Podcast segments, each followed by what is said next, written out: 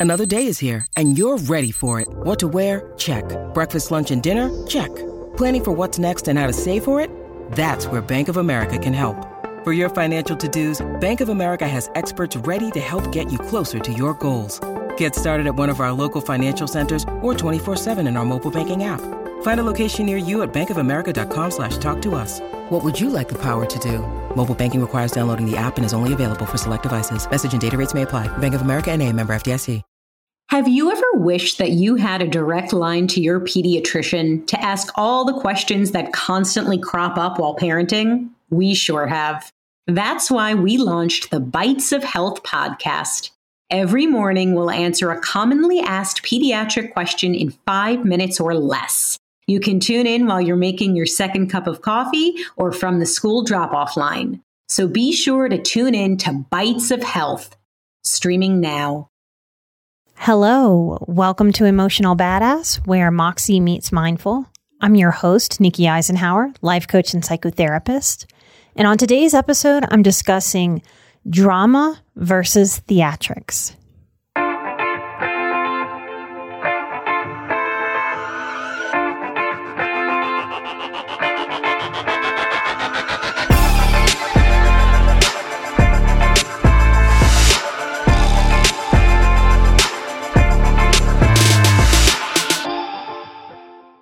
In this episode, I'm going to attempt to define and differentiate between trauma, drama, and theatrics. And I hope that sharing my process of self discovery when it comes to the difference between drama and theatrics and trauma helps you see, understand, and ultimately and hopefully guide yourself away from unnecessary drama and toward easier healing by better respecting your most precious resources of time and energy by not giving precious time and energy to unnecessary drama. I share my story not because we are the same, rather because we learn how to be people by witnessing each other. We find ourselves or we find our own principles. What is a yes for us? What is a no for us? In the space where we sense what is similar and different as we learn about ourselves by relating to other people, by relating through other people. We find our similarities, we find our differences. So I hope that the more that I share, it helps you hone in on who you are, who you aren't, what you want out of life, what you don't want, the empowered choices that you can make for yourself in this one precious life. Now, my own personal tolerance for drama is very, very low.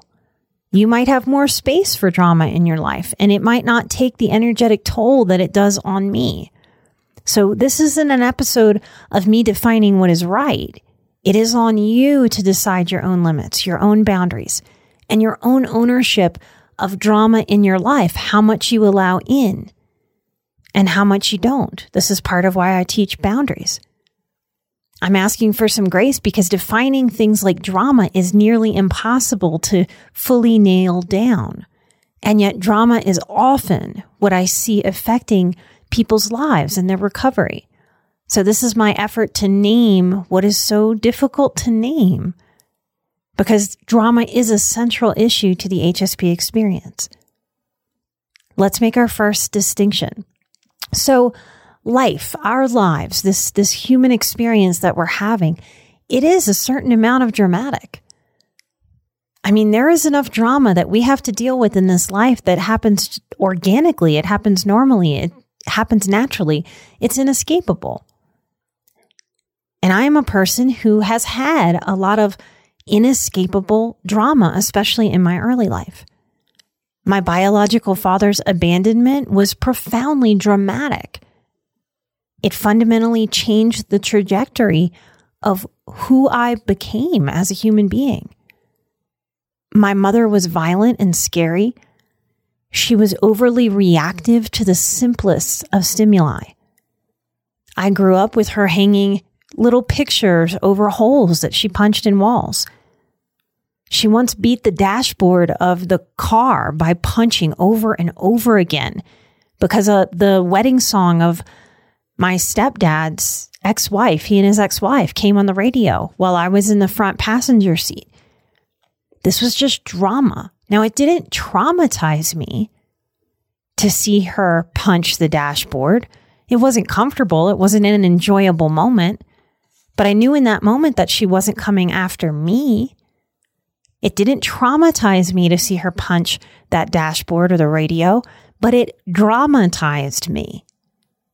This type of behavior so continuously in my life, in front of me, around me as a spongy, highly sensitive person, it normalized ridiculously charged responses to very, very low stimuli. In this example, just a song coming on the radio. My closest grandparents, who were my functional parents, died when I was 15 and then 17. I've never driven a car as fast as when I left school my senior year to race to the hospital to see my grandfather before he died. And in this moment, this highly charged, dramatic life moment, him having had another heart attack. He had already survived triple bypasses and I don't know how many strokes and heart attacks.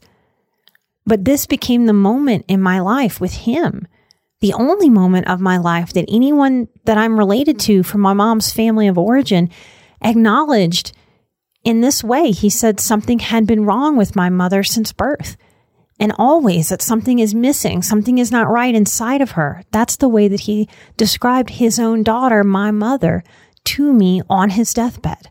And he died within 48 hours of giving me this acknowledgement of what I would figure out later was sociopathy and narcissism. If I was writing a death scene, I don't know that I could write a more dramatic scene than the scene that I lived out with him, rushing to the hospital in my car. My mother grabbing me in the waiting room, telling me that I better lie to him and say that I had lived back at home and having to process that and decide how to present that to him on his deathbed. It was May of my senior year that he died. I had left home in October of my senior year, seven to eight months previous to his death. There had been time to have some conversations with me, he or my mom's five siblings. But it didn't happen that way. It happened in this big dramatic moment of the last moments of his life. When I pressed charges a few years later against my adoptive father at the age of 23, part of that long story is that detectives put me in a room with a recording device towards the end of a 12 hour day where I had to repeat and repeat and repeat it was kind interrogation because I wasn't a criminal, but it still felt like an interrogation. A rehashing of my abuse memories over and over again. I said that I could. I was used to taking on more than what I should have. I was a parentified sibling. I had been born an old soul. I felt capable of taking this on at 23. In that moment where I was trying to get my dad to admit to abuse, he was en route to ditch his vehicle. He was on his way to steal a company vehicle that he had access to. He was attempting to disappear as he realized that the police were closing in on him. I did get him to confess on tape to some incriminatory behavior about climbing into my bed and climbing into my siblings' beds at night. And I felt so proud of myself for a brief nanosecond. It was one of the heaviest, longest days of my life. And when I hung up and that recording stopped, I wanted to turn around. I really needed those detectives to give me an atta girl. And I had asked them so many questions before we started this recording of my dad. They had told me that I could say anything to him to get the information out, to get him to try to confess. And I had explained to them that our relationship had turned contentious that he would expect me if I was engaging him to be rageful because that was the only way I had engaged him in months past. That I couldn't be calm and reasonable or he would know that he was being recorded, that it was a setup. They looked at me looking small and cute and made a bunch of assumptions and didn't really hear what I was saying. So I did what I said and I raged at him like I said I would, and it worked. I desperately needed to know that I had been effective. And when I turned, they told me that I couldn't use it in court because I had threatened his life. More than that, I had threatened to beat every bone in his body with a baseball bat. I fell to the ground, not quite fainting, but from my muscles just deciding that they couldn't hold me up anymore. I crumpled into a pile. It was within days that I self checked in to a psychiatric hospital. The next year, when I left my first marriage, I lost my stepdaughter, and I grieved her as if I lost my own child, as if she had died. I have had a lot of high drama, a lot of situational drama. I had felt a lot of shame about my life's drama. I hadn't known what to do with that shame. I hadn't known what to do with the drama.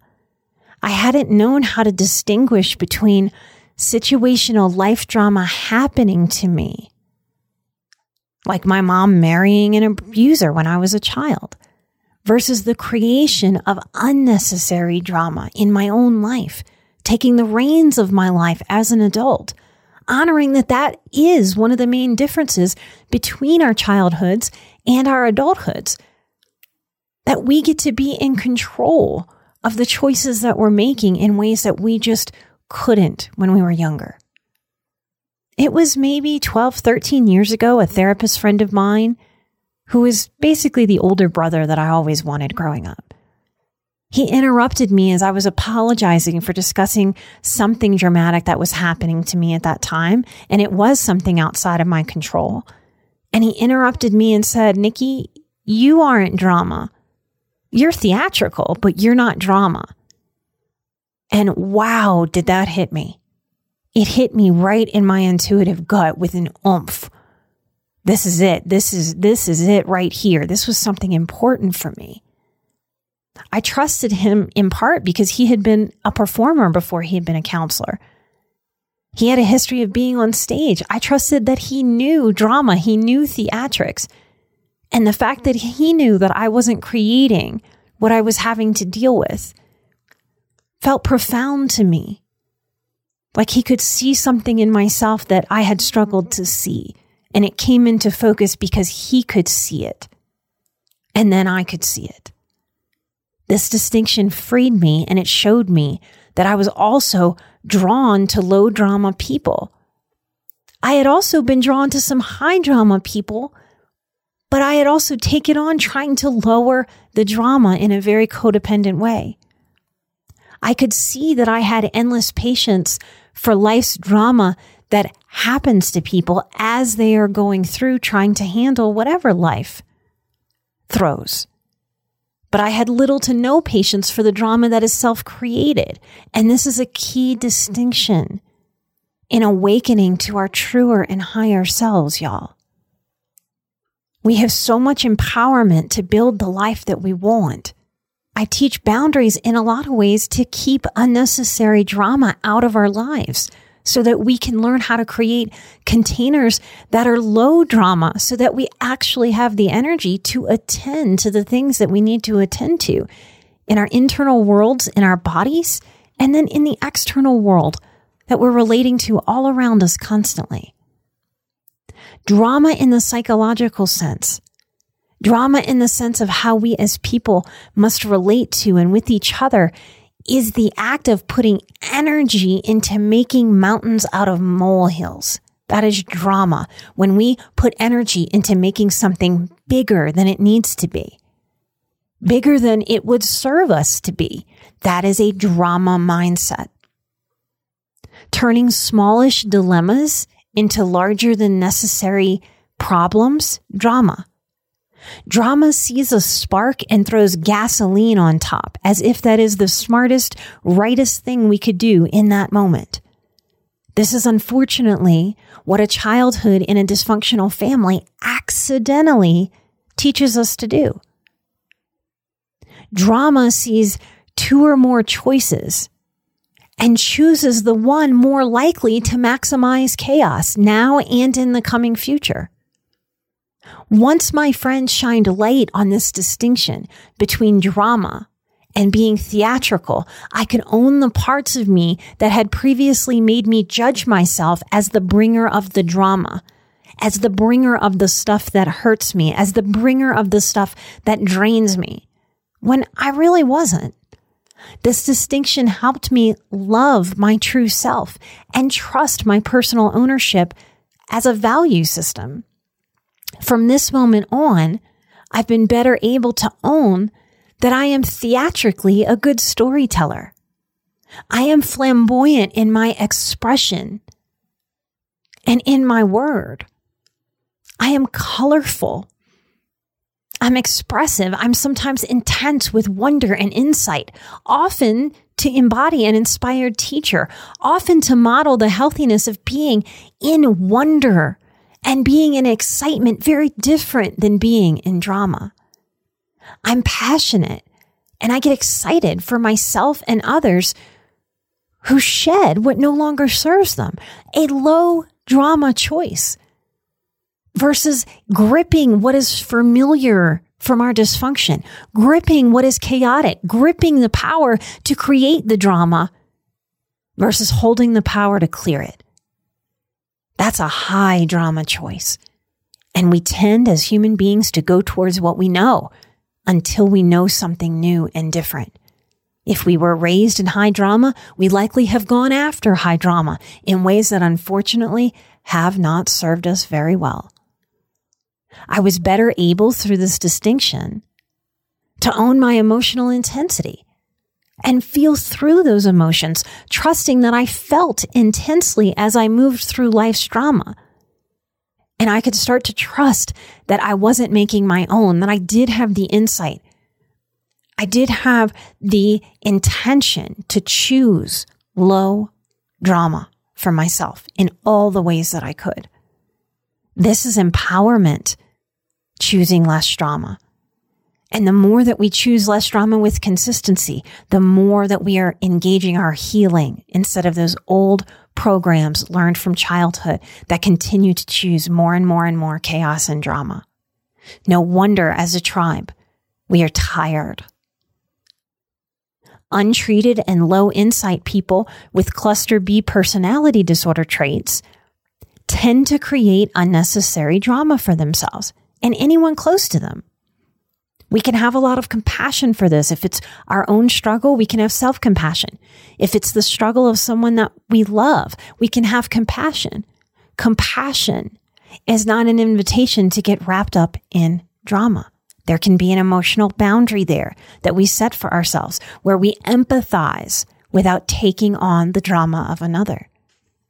I have a lot of empathy for the mindlessness or the blindness that these people struggle with that keeps them repeating drama, that keeps them exhausting themselves. Because this winds up pushing away healthier people that would be willing to help them stabilize, grow, and evolve into healthier, more grounded choices than dramatic choices. Yes, these are people who have had a lot of childhood instability and trauma internally and externally, or the external taught the internal chaos. One of the struggles of growing up with this type of chaotic trauma is that we can go into trauma repetition as a survivor. And that sounds backwards. It's, it's why I say so often that a lot of our psychology is paradoxical. If we had a lot of trauma on the face, we really should want less trauma and be doing everything that we can do to not repeat our trauma. So why the hell would we have trauma repetition as part of our psychology response? Well, because the human condition tends to lean towards what it knows, not t- naturally towards what is good for it. So if we've been traumatized, we tend to repeat it because we want a sense of control. And if we have learned that a lot of drama gets thrown at us, we might on a subconscious level decide to be the creator of the drama because at least then I can't be blindsided. And if it's going to all be dramatic, let me just be the creator of it. It's not that that's ever a conscious thought, but our psychology can sort of grab that as the way of being for life. This is a blind spot that we can have. And hopefully, if you're hearing this and this is, and you fit into what I'm talking about, then this sort of turns on the light and maybe you can see more. And then you can change more so that you can take the reins of your life and have control in a healthier, clearing, freeing, grounded way instead of trying to grab at some dysfunctional control that doesn't bring peace. If you've ever known anyone who has had dysfunctional relationships, but also seems to have an uncanny superpower to continue to date and partner and marry almost the same person with the same drama, the same kind of problems over and over and over again. This is often the trapping of some personality disorder traits or the trapping of a drama program that started way back in childhood. Without insight and personal responsibility and dedication, it's all too easy to stay blind to, to stay in the same chaos. But with insight and personal responsibility and dedication, these dynamics can be changed. You can choose your way into a healthier life. You can choose your way into peace. You can choose your way into groundedness. You can choose to give yourself calm security and learn the peacefulness of that as a gift to yourself, as an honoring of your one precious life. It is tragic and it's sad. And it's a very real dynamic of modern society for people to be obsessed, addicted to drama because it's familiar. Healthiness grounds us. Healthiness offers us more and more groundedness, and we learn how to live from that grounded place. At first, it might be scary to have peace. We might not know what to do with it, just like someone who's starved. Of course, they want a full meal, but their body might not know what to do with that. They have to go slowly. They have to work up into a full, healthy meal. Unnecessary self created drama blocks and clouds insight and intuition. Unnecessary self created drama blocks and clouds personal responsibility. If someone cannot own their power to choose less drama moment to moment, more groundedness moment to moment, then they basically will not become empowered towards peace and thriving and will keep their system in a stimulated, activated, anxious state. Healthiness chooses a calm, grounded route to walk with each step. Dysfunction chooses a dramatic, reactive, victimy route that often re traumatizes. This distinction between theatrical expression and drama helped me let go of the shame and victim mentality that accompanied the idea that I was creating drama, that I was drama. And this helped me distinguish between life's natural drama, granted, some of us being born into more drama than others, and the mindless creating of even more drama.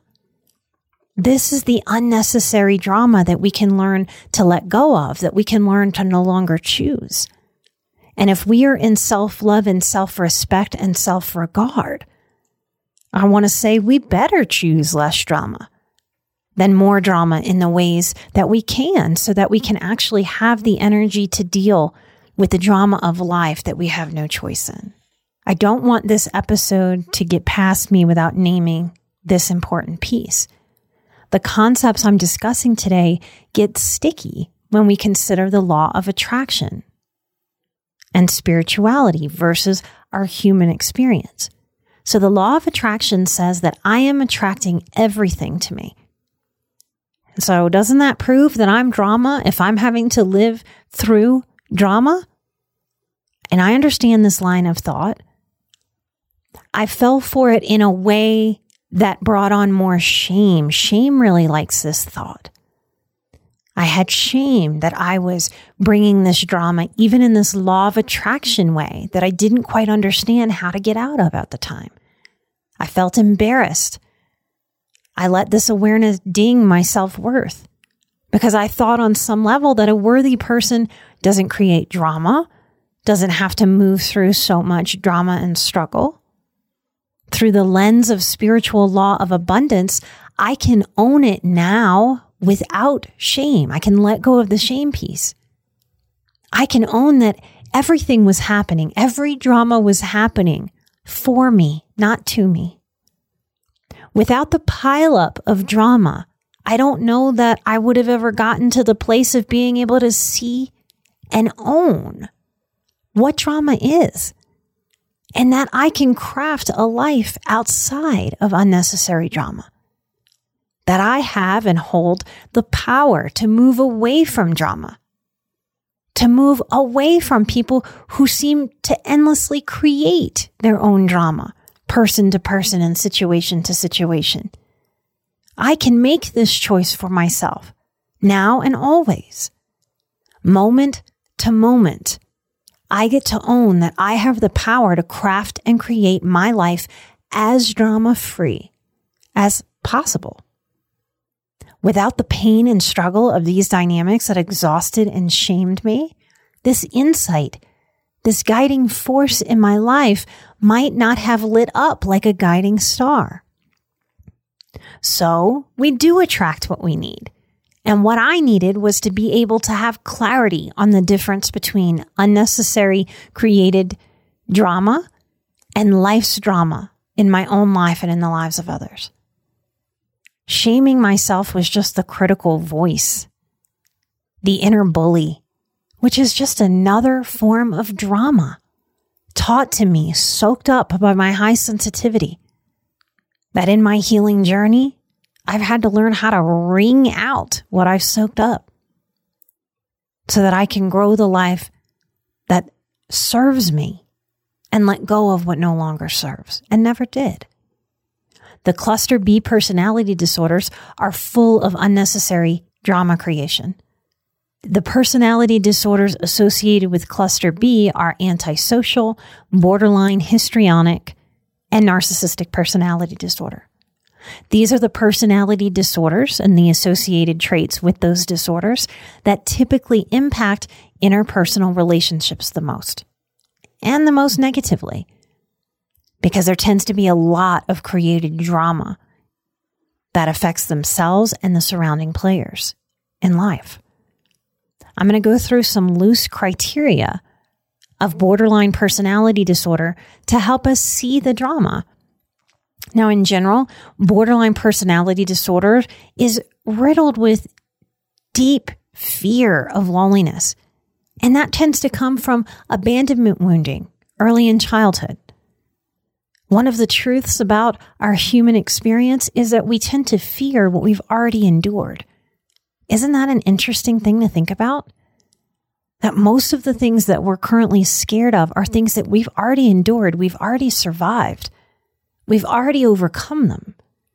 They were hard. That's part of why our system sets up a hypervigilance about never wanting that thing to happen again.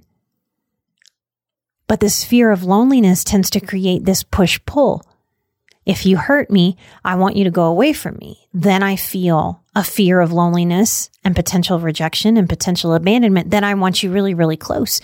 And I'm going to say the sugary, syrupy, sweet things to then try to get you closer like flies to honey. And so this creates a very exhausting internally for the self and externally for other supports, people who care of push and pull. People who struggle with borderline traits tend to have frequent displays of anger and reactivity, black and white, all or nothing thinking, because the drama can really grow in the dynamics of that pendulum swinging wildly. If someone is all good, ooh, I can be lovey dovey with them. Someone hurts me, someone has a dissenting opinion, I can be super offended.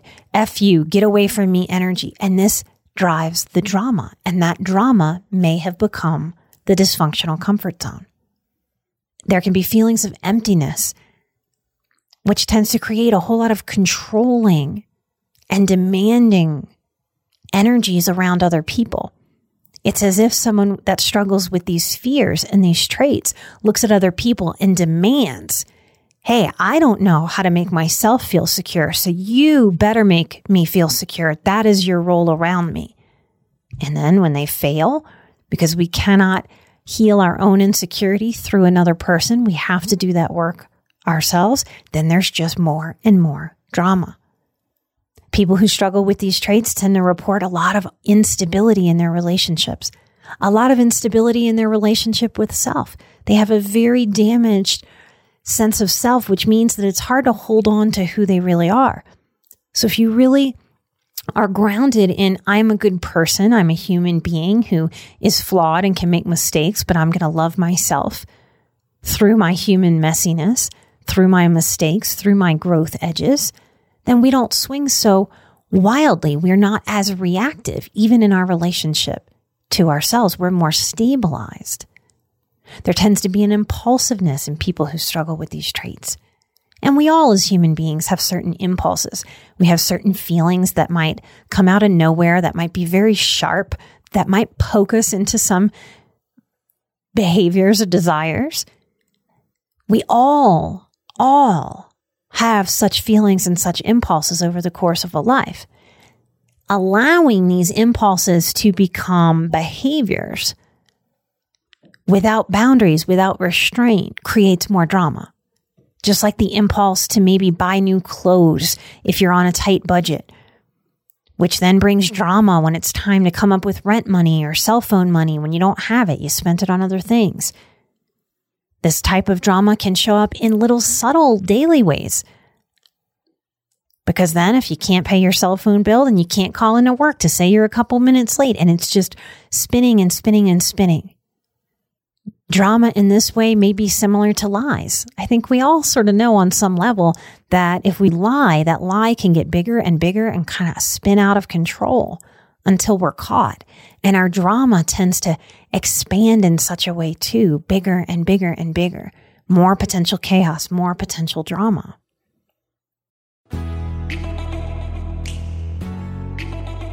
Hi, everyone. It's Jean Chatzky, host of the Her Money podcast. For seven years, my show has been changing the relationships women have with money because make no mistake, when it comes to money, women are different. We face challenges that men don't longer lifespans, caregiving, a gender pay gap that just won't quit. Oh, and the fact that the financial industry was built by men for men. We need information specifically for us presented without jargon in a judgment free zone. And that's what the Her Money podcast is all about. Every week, we talk about earning more, spending smart, investing to build the life you want, and protecting yourself from disaster. Subscribe to Her Money with Jean Chatzky wherever you get your podcasts, because when you own your money, you own your life.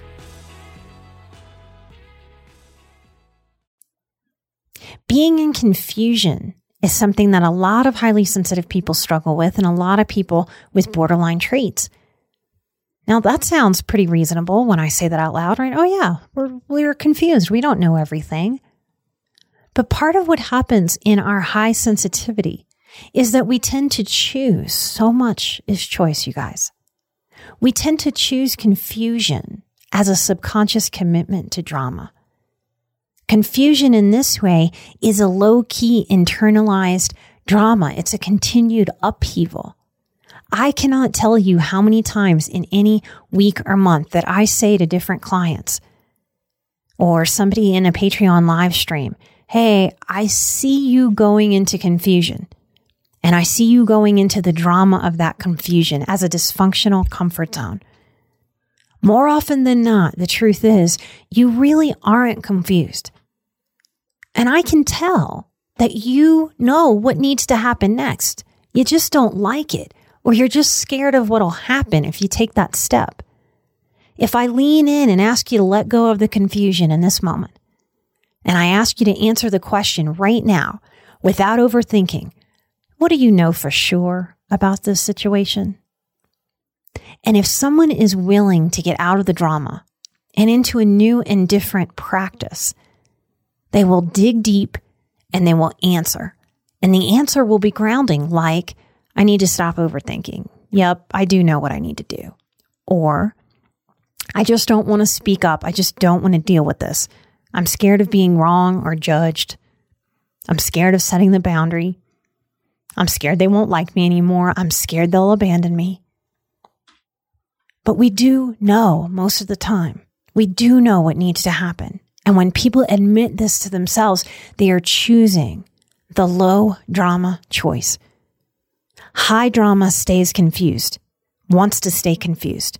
And the drama gremlin lashes out when I try to confront this. At my request to be something other than drama, to do something other than drama, that's the confrontation that I offer my clients in that moment. And they can either take it and confront their own drama, or they can toss it out the window and stay in that confused, dramatic state. When someone is committed to drama and old programmed comfort zones, I will hear blaming and shaming language thrown at me in this confrontation. It'll sound something like, God, Nikki, I am just trying to process my feelings, but I guess I'm doing it wrong and should do it your way. Trying to shame me, trying to shame me back in my place, trying to shame away that confrontation. The drama gremlins are good at that. They're good at knowing what to say to shut me up because I am offering a route away from drama. And those gremlins are never ever going to want to take that route away from drama. They feed on drama. So to be able to effectively help first myself in this dynamic and then others, I've had to learn how to not take the bait and not get thrown off when those gremlins try to shame me into enabling them, enabling the drama. Those gremlins want me back into listening mode, back into hand holding space versus confronting that drama. It is part of this human condition that we were all born into, that our human egos fight for homeostasis. They fight for sameness.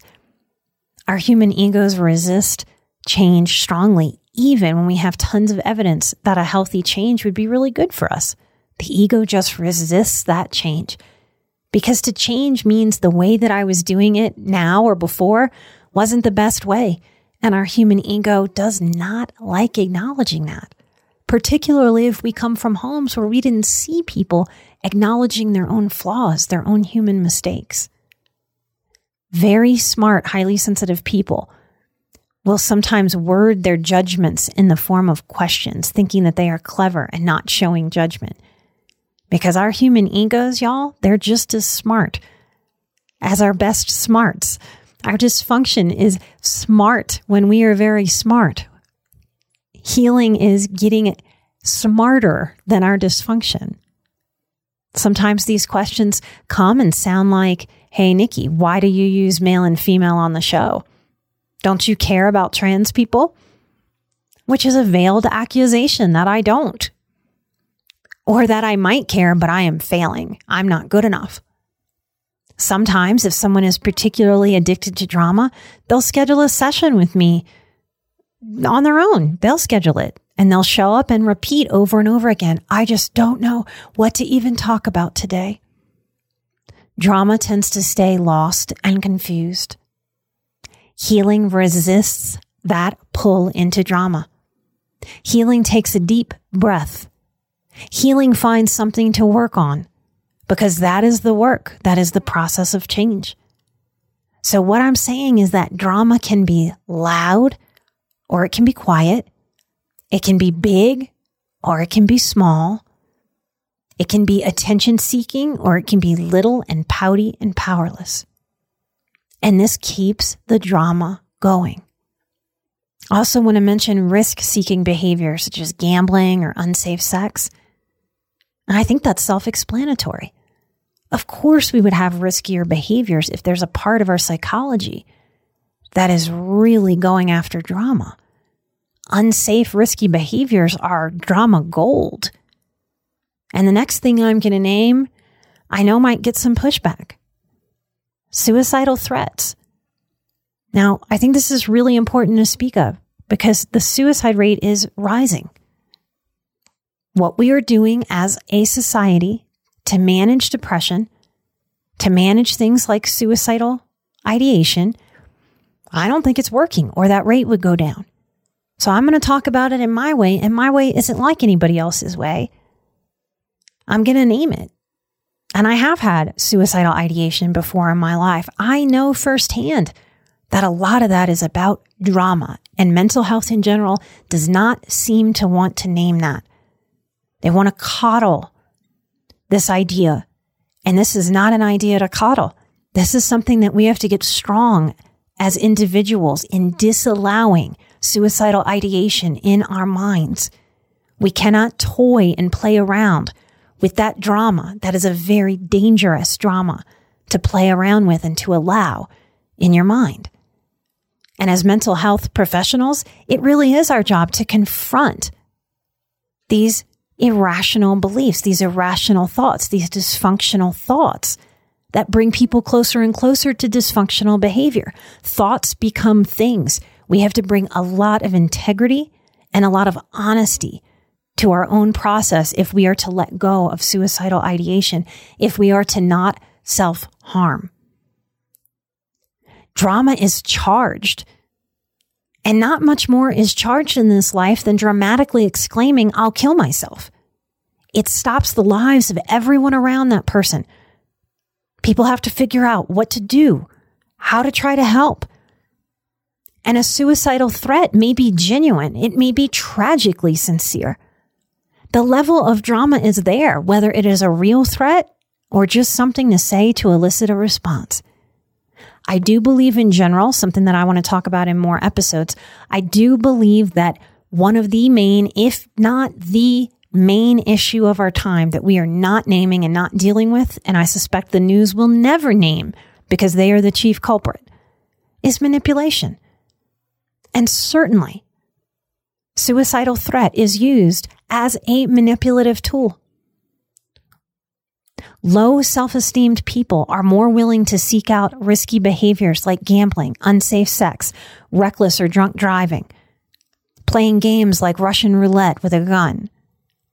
Risk seeking behaviors can be big and glaring, like reckless driving or a suicide attempt, or it can be subtle, like cutting it close to getting to work on time nearly every day, almost being late, which creates, guess what? Drama because it would be so much simpler to just wake up 15 minutes earlier. It would be so much simpler to restructure your morning and take that drama, take that stressing out of your life because you absolutely can control that in your life. In recovery, boredom is often named as the number one trigger. And in suicidal ideation, there is a boredom. That suicidal ideation grows in the spaces where they are alone, where the story that someone is telling themselves is so dark, is so powerless, is so negative, is so caught in a dysfunctional thought loop. We have to deal with allowing ourselves to learn a healthy amount of boredom, that we are not to be constantly stimulated, that we cannot escape what is truly going on in our psychology by going into drama, drama, drama, distraction, distraction, distraction, escapism, escapism, escapism. We have to deal as human beings with what happens in the moments where we get quiet, where there is no distraction.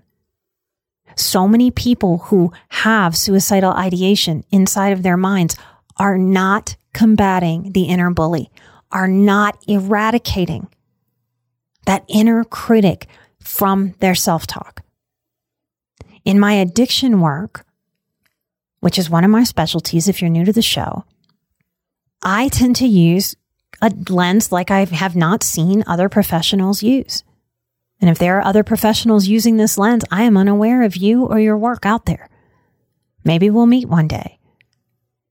But many addiction professionals are taught to use a lens of a client being addicted to a substance or a behavior. We call the behaviors process addictions like sex, gambling, shopping. You get that high without even putting a substance into the body. Process addiction is the name of that. But I often see a client through a lens of being addicted to drama. So, in my lens, people don't so much relapse on alcohol or relapse on their drug of choice, even when they do. What I look at is are you relapsing on drama? Are you addicted to drama? Are you so uncomfortable with stillness, with quietness, with becoming bored in recovery? That addiction is the roller coaster that you keep jumping on. There is a real risk with people that are not combating that critical voice that grabs suicide as a topic in their minds. There's a real risk of a little boy who cried wolf dynamic here.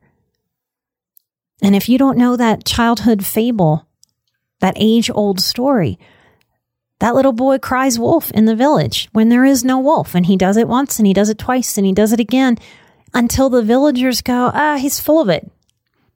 And then he cries wolf when there's really a wolf and nobody does anything. If we are really to help, particularly our younger people and our older men that have a very high suicide rate, we have to get real about what dynamics are at play. And this sort of Hollywood idea that people are so, so, so sad that they commit suicide is sometimes the truth of things.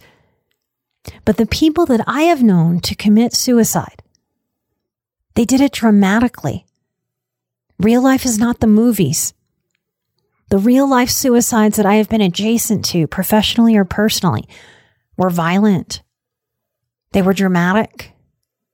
My client who committed suicide drove to his daughter's grave and shot himself in the chest completely sober when he had been struggling with addiction. He had been sober for, I believe, 70 days when he made this choice. I love this man. I still think about him. I still have little conversations like, I wish you were here. I'll call him Paul for the sake of this episode. And I know damn good and well that if I had the magical power to summon Paul for this episode right now, he'd very likely admit, Nikki, damn it, the drama got me in that moment. And that's what his family, who's spoken to me and would come to my family therapy, told me. I thought they would be very upset with me, and they weren't. They actually thanked me for helping him have a sober end to his life, and they thought that he just made a dramatic choice in one moment. I do believe that that is the culprit of a whole lot of suicidal ideation and then action. I really hope that this episode inspires you to start really looking at the drama that might reside in your own self talk and how that drama is attached to the choices that you make for yourself and for your life. And that you consciously, with eyes wide open, consult with yourself. Check in with yourself. Is this thought coming from my wise woman? Is this thought coming from my wisest part as a wise man? Or is this part coming from my wound is it coming and choosing drama just to keep me in what I've always known? There's that old saying if we always do what we've always done, we'll always get what we've always gotten. So, to get something different out of life, you really have to lean into the choices that are healthily uncomfortable and understand that some of our dysfunctional psychology really sits in our minds like gremlins it really calls us into the drama because that's what feeds those gremlins. And I want to make this comment because I'm talking about suicide. And for whatever reason, whenever I name this, it seems to draw the word police out. And I won't really give any energy to the word police, so you don't have to waste your time with me because I believe that's just drama too. I know what I'm saying when I say committed suicide.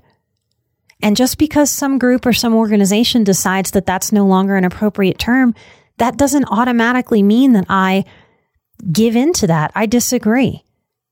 Each time I publicly say the phrase committed suicide, I get pushback that it's hurtful to family members. I am a believer, and part of why I do this show is because the truth sets us free. If someone takes another's life, it is a committed murder. If someone takes their own life, I am comfortable with the language committed suicide. Playing semantics, playing at fragility, enabling hypersensitivity for the highly sensitive is not what heals people. It's not what I'm about. It's not what this show is about. This show is for real people who are trying to get into the nitty gritty of their own psychology and really truly shed what no longer serves. And often this well intentioned word policing around all topics, not just this one, is an attempt to placate hypersensitivity. If I thought that helped people, I'd be all for it. It doesn't. We have to get real about what will help us in this lifetime. And all of that word policing is just more drama. It's more distraction. And it's a masked righteousness that does not really help us. Verbal virtue signaling will not bring you to healthiness. Empowering yourself to make choices, to let go of what no longer or never did serve you, and leaning in with courage, with self compassion, to growing new ways of being, new ideas, new thought patterns. That is what will heal you. The very next episode that will be released right here next week is going to be a part two to this episode. And it's going to be 10 things that you can do if you struggle with suicidal thoughts, suicidal ideation, things that you can actively do to eradicate that from your process because thoughts do become things. Thoughts do become our behaviors. One of the wisest things someone told me many, many years ago, and I have taken it into my heart, stuck it in my pocket, and carried it with me always, is that thoughts are spells. Cast them wisely. That's what the next episode will be about, y'all. If you would like more of what I'm offering, come find us at patreon.com backslash emotional badass. This Thursday, December 1st, we have a very special live stream with Crystal Catalina about the holidays and emotional eating for all levels on our Patreon. We also have tons of exclusive episodes there, and it is a little community of people who are very serious about getting this kind of unnecessary drama out of their lives, finding groundedness, finding peace, and doing the real work that it takes to manage this the spiritual life through this human experience. Internally, as the singular individuals that we are, and externally, as beings that are biologically wired to relate to each other. We need each other as human beings moving through the world. If you had a difficult childhood, there's a lot to wring out and to let go of. And it is absolutely possible. And you deserve it. So does your inner child. That's what this show is about. That's what the Patreon is there for. And if you're interested in that, it is just ready and waiting for you. Patreon.com backslash emotional badass. I'm an emotional badass. You are an emotional badass. And together we are where Moxie meets mindful. Light and love. And I'll see you right here next time. Bye bye.